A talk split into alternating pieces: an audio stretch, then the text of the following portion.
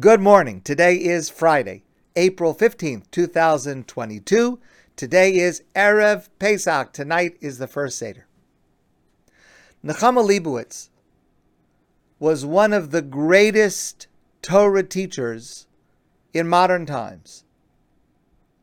Over the course of several decades of teaching throughout Israel, she had thousands of students. For many years, she taught a teacher's seminar. She taught at Tel Aviv University, at Hebrew University, and many other places all around Israel. In addition to all of that, she gave a weekly Torah class on the radio that was listened to by thousands. In 1942, Nechama Leibowitz started mailing out stenciled copies of questions on the weekly Torah portion to whoever requested them. And she called these Gilyonot, which means pages.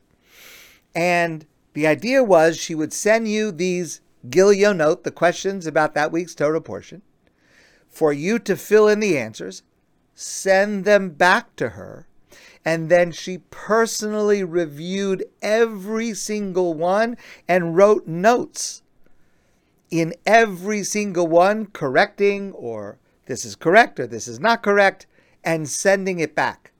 And she did this for years and years with many, many hundreds and hundreds of students.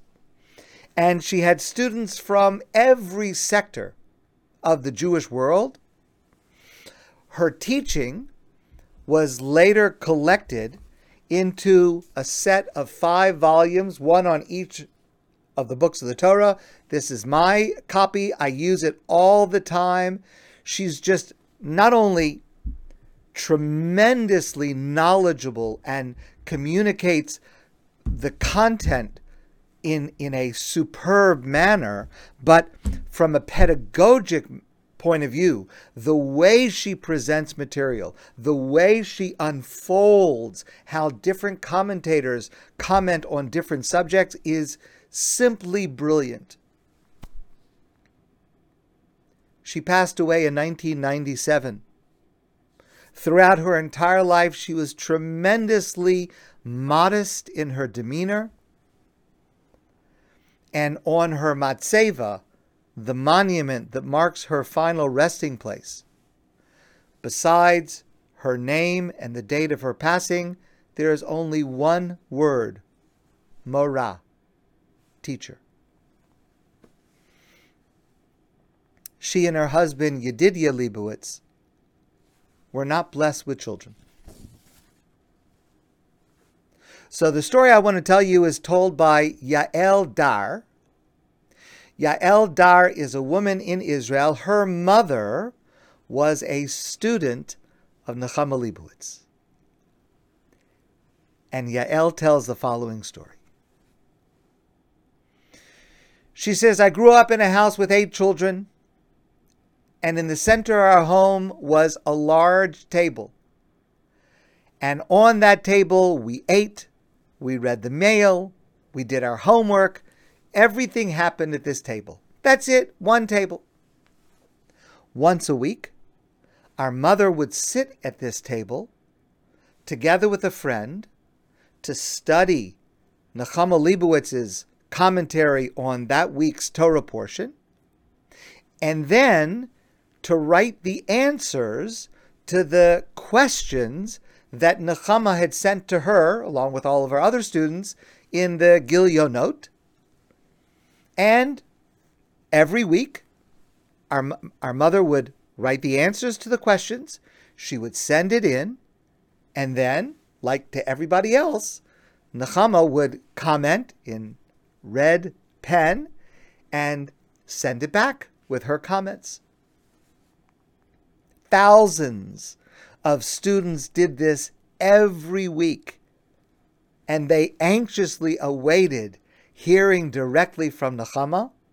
And she did. She wrote back to everyone. It's just an incredible, not just an incredible feat, but an incredible respect for her students and a love for her students that she wanted them to hear directly from her and to have that connection to her.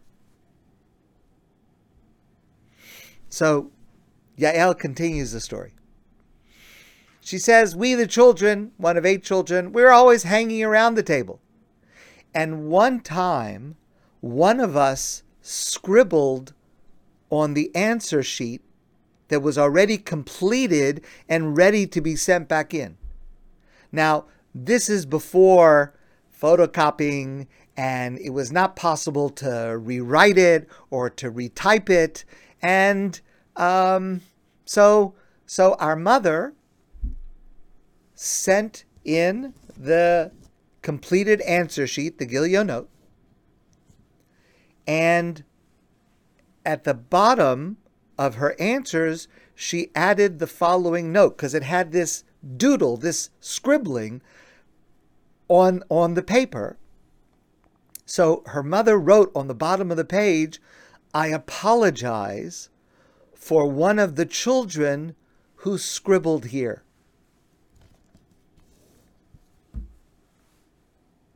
As I mentioned to you, Nechama and her husband were not blessed with children. Several days passed, and her mother received the Gilyonot back with Nechama's comments on her mother's answers to the questions. And next to the scribbling, Nechama had added a message and here's the act is this is a photocopy of the actual message. I'm not sure it's hard to see. You can see maybe the scribbling. You can see so Nechama added the following message. Blessed are you to have someone who scribbles.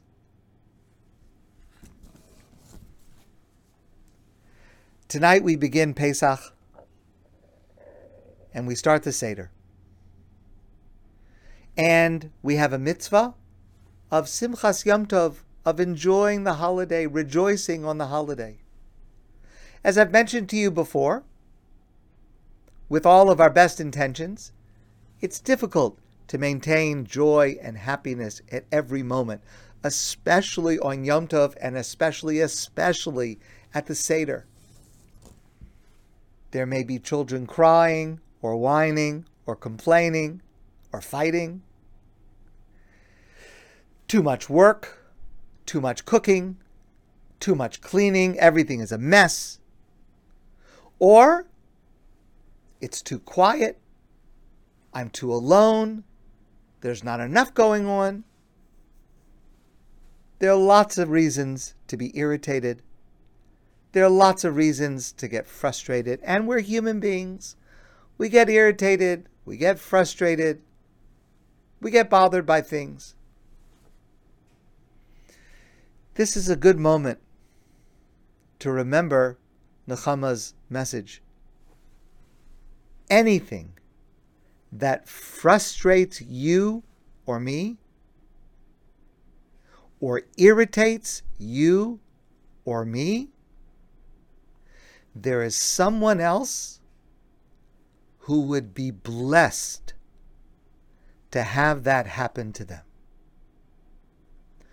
no matter what it is, anything that bothers us, anything that causes us to maybe lose our cool,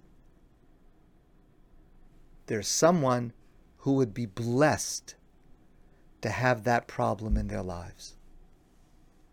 We all need to remember Nechama's message. Blessed are those who have someone who scribbles.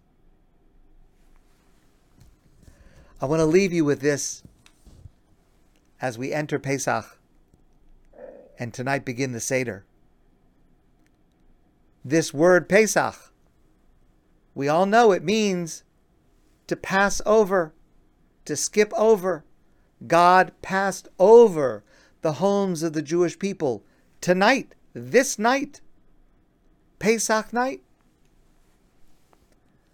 Rav Kook the first Ashkenazi chief rabbi of Israel, says that that is not the correct translation. Actually, we quoted this pasuk earlier this week, where the same word is used in a different context, but with a different meaning. Pesach doesn't mean to pass over, to hop over, skip over. Pesach means to hover, not just passing over, moving on, but hovering, making his presence felt. What God did for the Jewish people tonight in Egypt was to hover over the homes of every Jewish person and to envelop them with God's protection, with God's love, with God's intimacy, and with God's mission of leaving Egypt, getting the Torah at Mount Sinai, and ultimately arriving in Israel. That's what Pesach means. Not to pass over, but to hover and to embrace. Every year, God hovers over each of us. God hugs each of us at the Seder in our home, especially at the Seder. I pray for you and I pray for me that we feel God's hovering, God's hug tonight and throughout the rest of the year. My friends, have a wonderful day, a beautiful Shabbos, and a happy and inspiring Pesach. I hope that your Seder will be memorable, that you will overlook whatever irritations there may be, minor irritations that there may be, and recognize how blessed we are to have scribblers and to be hugged by God. Have a great day and Chag Sameach.